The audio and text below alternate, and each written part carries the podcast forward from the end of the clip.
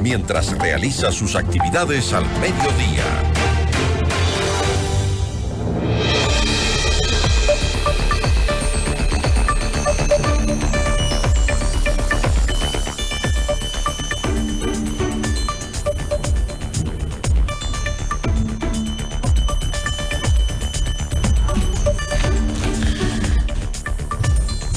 La jueza ponente, Teresa Núquez, está a cargo de eh, realizar el análisis de cada una de las preguntas, de las 11 preguntas en materia constitucional. Es decir, que cumplan con todos los parámetros establecidos en la norma y en la Constitución para que sea aprobada esta, estas 11 preguntas enviadas por el presidente de la República para la consulta popular. La entrevista a la carta, en diálogo directo con los protagonistas de los hechos.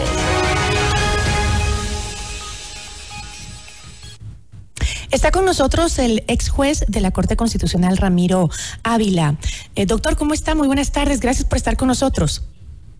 Gisela, muy buenas tardes. Un saludo cordial a usted de, de, Año Nuevo y también a todas las personas que nos están escuchando. Un honor para mí. Gracias, eh, doctor. Eh, luego eh, de pasar el filtro de la Corte Constitucional, el presidente notificará al Consejo Nacional Electoral el inicio del proceso electoral que se concretaría a finales de marzo, eh, dependiendo pues de los tiempos de la Corte. Ese sería más o menos el proceso, pero vamos con usted a analizar eh, las preguntas y un poco lo que escuchábamos hace, hace un minuto sobre este tema. Eh, le escuchábamos al abogado constitucionalista José Chalco. Él hablaba de que hay algunos errores profundos desde la técnica em, constitucional. Em, habló de que em, la carga de lealtad y utilidad eh, para aprobar la consulta popular en la Corte es importante, pero ¿cómo definimos? ¿Dónde están los parámetros para que la Corte defina esa lealtad y esa utilidad para los ecuatorianos de la consulta? Eh, Gisela, la, la, Corte ha sido muy prolífica en el control de, uh -huh. de consultas populares y ha establecido estándares, ha hecho interpretaciones importantes sobre la la regulación que está en la Ley Orgánica de Garantías eh, y ha establecido algunos parámetros. La, la, lealtad, por ejemplo, tiene que ver con que eh, las personas que vamos a votar por sí o por no, se, sepamos si es que la pregunta es clara, si es que no hay dos preguntas, si es que los efectos son útiles, si es que es necesaria. Y, y yo sí creo, en esto comparto con José Chalco, que, que hay serias eh, déficits y serios problemas constitucionales en, en varias preguntas. Eh, a mí me llama la atención, por ejemplo, tres que son, para mí, modo de ver, abiertamente inconstitucionales. La, la, primera, por ejemplo, uh -huh. está estableciendo que los, las Fuerzas Armadas, sin estado de excepción, puedan prevenir, y no solo prevenir, sino erradicar las organizaciones delinquen delincuenciales. Las Fuerzas Armadas hasta ahora solo han podido intervenir con estados de excepción son intervenciones puntuales, son intervenciones controladas y son intervenciones que tienen que ser eh, dentro del marco constitucional. Y esto, Gisela, porque la Constitución establece clarísimo que las Fuerzas Armadas tienen una misión distinta a la de la Policía Nacional. Uh -huh. Acá con esta pregunta se está haciendo una reforma constitucional Básicamente, si es que las personas, si es que admitiría la Corte esta pregunta y las personas respondemos que sí, las Fuerzas Armadas podrían intervenir de forma indefinida en cualquier tiempo y, de forma distinta a lo que está establecido en la Constitución. Esta pregunta debería tener un anexo que debería ser eh, reformatorio al artículo 158 de la Constitución. No lo tiene. Y el anexo lo que dice es acciones de carácter administrativo, de carácter reservado, del Consejo de Seguridad. Y esto ya me parece a mí que es, es un fraude a la Constitución y sí creo que hay serios problemas constitucionales con esta pregunta. Ah, la eh, otra pregunta que en, esta pregunta, en esta pregunta, para analizarlo un poquito más, eh, eh, escuchaba también que para algunos expertos eh, darle al CONCEPE la posibilidad de definir qué es la prevención puede ser discrecional porque es un concepto ambiguo, dicen algunos. Eh, lo mismo en cuanto al criterio de los derechos humanos que se pueden aplicar acá. Ahora, el no especificar en qué eh, casos puede actuar, lo que usted mencionaba, en qué casos puede actuar las, las Fuerzas Armadas, ¿es peligroso? Podría generarse. Es peligroso. Y, nosotros, el, Estado ecuatoriano tiene ya una sentencia de la Corte Interamericana eh, en el que le manda al Ecuador a distinguir con claridad. Esta sentencia salió en el año 2007 y si usted mira la regulación de la Constitución ecuatoriana sobre los estados de excepción y sobre el rol de las Fuerzas Armadas, recoge ya la doctrina del Sistema Interamericano de Protección de Derechos Humanos. Y básicamente en ese sistema... Y, y en esos estándares de la Corte Interamericana se dice que hay que distinguir las funciones de la Fuerza Armada con las funciones de la Policía Nacional. Las Fuerzas Armadas tratan con enemigos, están preparados para la guerra, están preparados para matar a una persona que dentro del sistema jurídico que se aplica en la guerra, que es el derecho humanitario, matar es parte de las reglas del juego.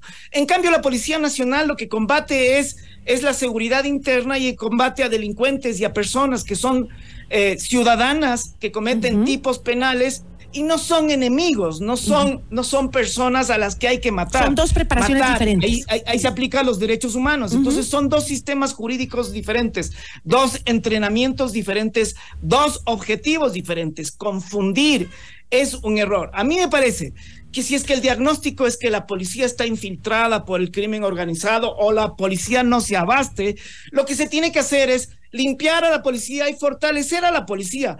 Pero lo que no se debe, no se puede hacer es confundir dos instituciones democráticas que tienen fines distintos, entrenamientos y objetivos distintos. Entiendo, entiendo, eh, doctor, el, eh, la problemática que puede haber en, en algo tan frágil como es la defensa de nuestros derechos humanos, ¿no? Ahí puede haber mucho, muchos problemas y estoy de acuerdo y creo que la gran mayoría de los ecuatorianos podemos ver esa falencia tal vez ahí. Pero lo cierto es que vivimos también en, una guerra. Si usted dice, sí, es una diferencia, eh, estamos en una guerra, nos están matando. Yo, yo, no comparto esa, esa visión de que estamos en una guerra. Tenemos un conflicto gravísimo de violencia, pero si uno sale, digamos, las Fuerzas Armadas salen en el territorio ecuatoriano a disparar a la gente que se considera que puede ser un enemigo, porque la distinción de guerra, Gisela, es que cuando se mata al enemigo no hay punición, no hay sanción. Cuando estamos hablando de ciudadanos que cometen tipos penales, que sí pueden ser violentos, que sí están relacionados con el crimen organizado, lo que hay que hacer es un juicio previo, hay que sancionarles y hay que encerrarles el tiempo que sea necesario. Pero no se puede considerar que esos son enemigos. Son ciudadanos con derechos, nos guste o no nos guste. Ahora, este, escuchaba también que eh, este tipo de propuestas ya se han dado en otros países como Colombia o El Salvador, en el sentido de que eh, se identifican, o sea, no es que tienen a discreción de los militares eh, abierto su, participación en las zonas eh, riesgosas, sino que se identifican estas zonas calientes, digamos, estas zonas de riesgo por eh, eh, inseguridad, delincuencia o crimen, y pues se ordena la intervención específicamente en ese lugar. Así funcionan en estos países. Usted ha mencionado un caso que me parece que hay que mirarlo con detenimiento, hay que estudiarlo y hay que aprender los beneficios y los errores que hubo. Y ese es Colombia. Colombia desde el año 90 declaró la guerra, la guerra, sí, la guerra al, al, narcotráfico. Un plan Colombia que estuvo financiado por los Estados Unidos, que tuvo armamento y tecnología de última generación que uno puede imaginarse, que sacó al ejército a las calles. ¿Y qué es lo que tuvimos después de 20 años de aplicación del Plan Colombia? Siguen nunca disminuyó, Nunca disminuyó el crimen organizado, ni tampoco la producción de droga. Y lo que se produjo a la postre, y esto está saliendo ahora con la justicia transicional que están aplicando en Colombia, una cantidad enorme de violaciones a los derechos humanos por parte del ejército colombiano. Entonces usted suma a la violencia que es puntual, que es, que es grave, que es terrible del crimen organizado, la violencia que se provoca por el Estado. Y lo que usted tiene en el fondo es un incremento de la violencia. Por eso hay expresidentes en Colombia que ya han firmado un, un, un, acuerdo, una, una propuesta de solución y esa solución tiene que ver con la regularización de las drogas, del mercado de drogas y, por supuesto con políticas que van alrededor del consumo y estas cosas, porque la política de violencia y de guerra contra las drogas no ha funcionado. Entonces, si seguimos el ejemplo de México y de Colombia durante 20 años, lo que vamos a tener es mayor violencia. Ahora, doctor, entiendo. Es que nos demuestra la experiencia regional. Exacto, estamos hablando de lo que ya se ha vivido en otros países y que hemos visto de que se ha, em, dado un exceso de fuerza, un exceso de violencia por parte de las fuerzas del orden y en donde se han sobrepasado y no se han respetado los derechos humanos. Pero no es ese el reto, el reto que debemos estar vigilantes a través de propuestas como estas, el decir, ¿por qué no pueden ir de la mano, la mano eh, el, el tema de la firmeza, la dureza para enfrentar lo que estamos hoy viviendo y los derechos humanos. ¿No es ese el reto que deberíamos resguardar? No evitar que las cosas se hagan, sino controlar de que realmente se hagan las cosas de manera firme, eficiente, dura, porque eso es lo que queremos los ecuatorianos contra esta gente que nos está destrozando el país, pero de la mano de los derechos humanos. ¿Es posible? La tiene que ser posible. Eh, se, ha demostrado a lo largo de la historia republicana y, quizás la demostración es esa declaración de enemigo interno en los años 50, 60, 70 y 80 en América Latina de que esa política no ha funcionado. Tiene que hacerse dentro de un Estado democrático respetando los derechos de las personas. Y, y a mí me parece que la medida radical que hay que hacer acá es limpieza a la policía y fortalecimiento a una policía renovada. No cambiar a la, al ejército ecuatoriano y convertirla como si fuera una policía autónoma. Eso no tiene sentido en términos de una lógica democrática. Estos, como yo insisto, Gisela, tienen entrenamiento y objetivos diferentes. El ejército ecuatoriano no es lo mismo defender la soberanía territorial de un ataque externo por parte de una nación extranjera a, eliminar la delincuencia que existe en nuestro país. Y si usted se da cuenta, la delincuencia que existe en nuestro país tiene mucho que ver con relaciones transnacionales. Aquí no se va, ya hemos demostrado que cuando se mata a un capo de la droga, simplemente se dividen personas que asumen ese rol. El problema es la estructura social, económica y política que está infiltrada por la droga y eso no se va a resolver con medidas que tienen que ver con mayor punición o con presencia del ejército en las calles. Pero doctor, por algo tenemos que empezar. Parcial, pero no es profunda. Ok, ah, vamos con la segunda pregunta porque si no nos vamos a, quedar estancados en esta. Eh, en la segunda eh, pregunta se provocaron muchísimas dudas también entre los analistas. Em, eh, por su anexo sobre todo, ¿no? No contiene anexo, ¿no? No contiene, esta pregunta no contiene anexo. Pero la pregunta dice, ¿está usted de acuerdo con que las Fuerzas Armadas realicen control de armas, municiones, explosivos y accesorios permanentemente en las rutas caminos, vías y corredores eh, utilizados para el ingreso a los centros de rehabilitación social. Em, estas acciones entendería yo que em, ya están en la ley de seguridad pública y del Estado, ¿o me equivoco? No, y eso está, Gisela, eso está en el mismo decreto del presidente. Yo, yo leo el decreto del presidente y en el decreto dice, la ley orgánica que regula el uso legítimo de la fuerza, estamos en la pregunta 2, ¿verdad? Eh, sí, en la 2. No, es, el, en la del control de explosivos y armamento en los alrededores de los centros. Sí, cuando usted, cuando usted mira, está, está en, la misma, la misma, la misma, el mismo decreto invoca dos sistemas normativos que ya están vigentes en el Ecuador. El uno es el artículo 26 de la ley orgánica que regula el uso legítimo de la fuerza, en donde dice que las Fuerzas Armadas podrán actuar en inmediaciones o al interno de los centros de privación de libertad. Y el otro es el artículo 4 de la ley de fabricación, importación y exportación, comercialización de armas, que establece que las Fuerzas Armadas es la única institución encargada de control de armas. ¿Para qué la consulta? Es decir, ni siquiera una reforma legal cabe ahí. Es decir, esto es con voluntad política ya.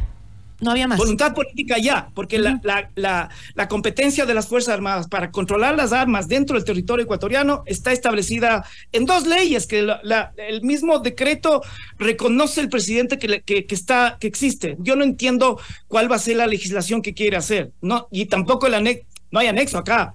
Entonces no hay, no hay sentido alguno en esta.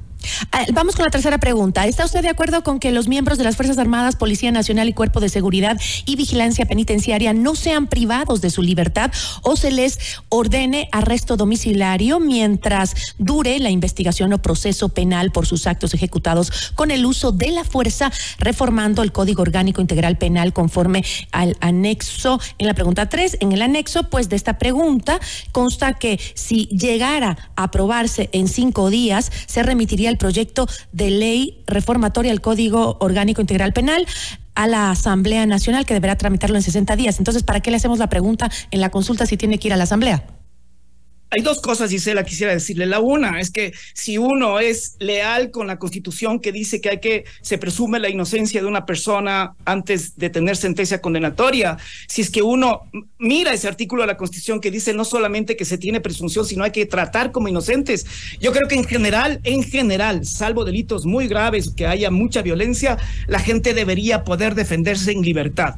Lo que me parece odioso de esta pregunta es que establece una relación de distinción entre ciudadanos que han cometido posibles delitos en uso de, de, su función o no. Y esa distinción me parece que va en contra del principio de igualdad y no discriminación. Es decir, para, aclarar, lo que me está diciendo el, el mismo decreto reconoce que el artículo 54 de la ley que regula el uso de la fuerza ya dice que se deberá promover que los policías que sean enjuiciados estén en libertad. Así que tampoco es necesaria y me parece que establece una diferencia odiosa entre seres humanos de este país que cometen infracciones. Eh, entonces me está diciendo, doctor, nada más, nada más para aclarar exactamente este punto. Eh, esta norma no está respetando el principio eh, jurisdiccional de que todos sean tratados de la misma manera, tanto uniformados como civiles.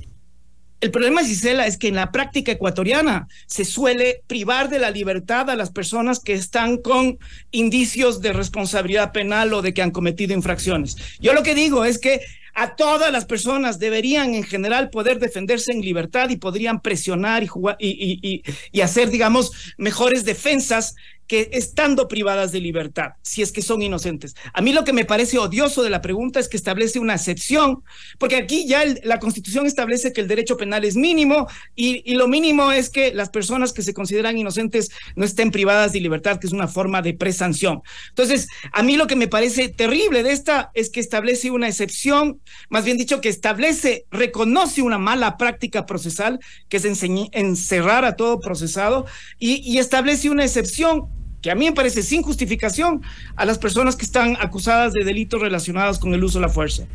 La pregunta cuatro, esta creo que es importante porque es un tema que... Eh, si lo leemos, la pregunta, pues, ¿quién no va a estar de acuerdo? ¿Está usted de acuerdo con que se incrementen las penas en los delitos de terrorismo y su financiación, producción y tráfico ilícito de sustancias catalogadas sujetas a fiscalización, delincuencia organizada, asesinato, sicariato, trata de personas, secuestro extorsivo, tráfico de armas, lavado de activos y actividad ilícita de recursos mineros, reformando el Código Integral Penal conforme al anexo de la pregunta 4? El anexo aquí está de esta pregunta tiene el mismo sentido que la anterior, entiendo, ¿no?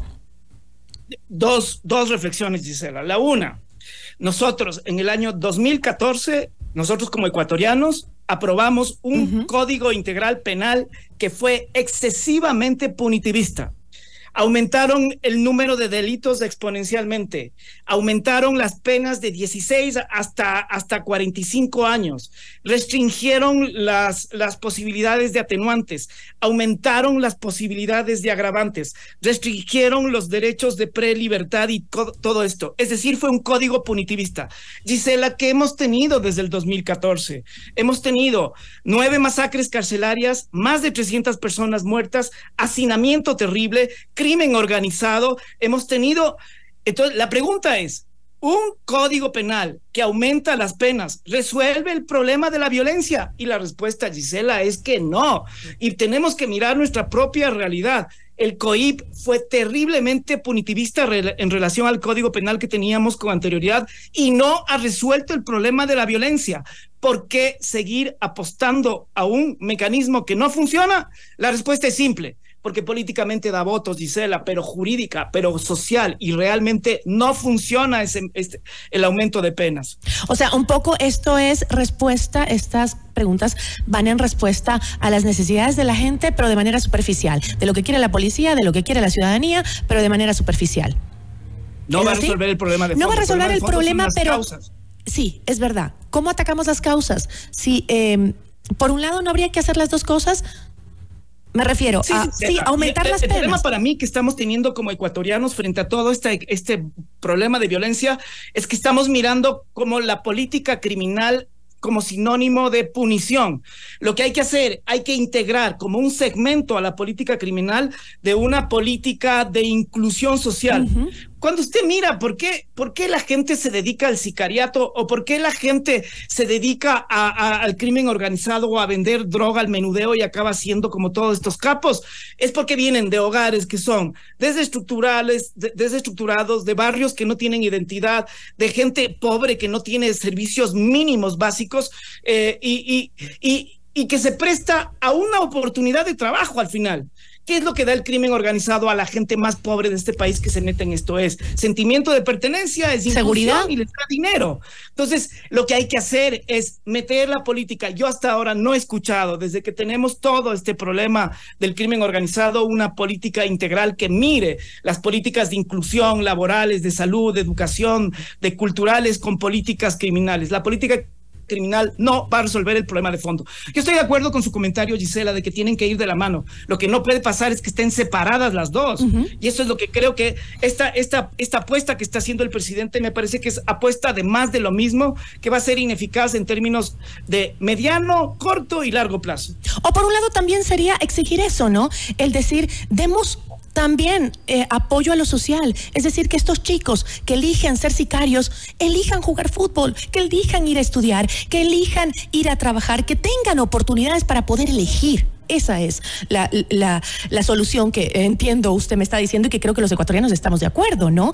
Pero eh, sí, de la mano, hay que exigir eso, pero eh, también creo que es un proceso que nos va a durar muchísimo tiempo Sí, Gisela, cuando usted mira, por ejemplo, ciudades como Nueva York, en los años 70 Nueva York era una de las ciudades más peligrosas del mundo. Y cuando usted mira, 30 años después, que es un lugar donde usted puede estar caminando en Manhattan y no hay ningún problema, a las 10 de la noche usted sale de la ópera y puede caminar por todas las calles, ¿cuál fue la solución ahí? Fueron 30 años de poner bibliotecas populares en cada barrio de Manhattan. Era poner, eh, aumentar el presupuesto de educación pública, era poner centros de salud en todos los lugares, era eh, dar fomento y alternativas a las personas que se estaban dedicando a la pornografía y el crimen, al crimen al menudeo.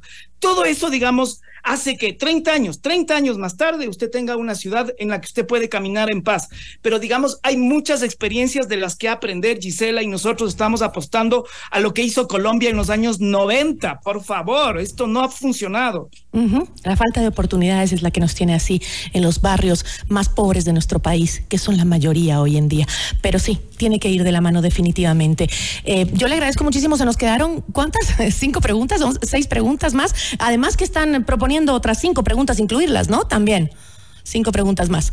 Eh, pero bueno, dígame. No, quizás comentar que uno de los problemas que tiene la consulta son los anexos.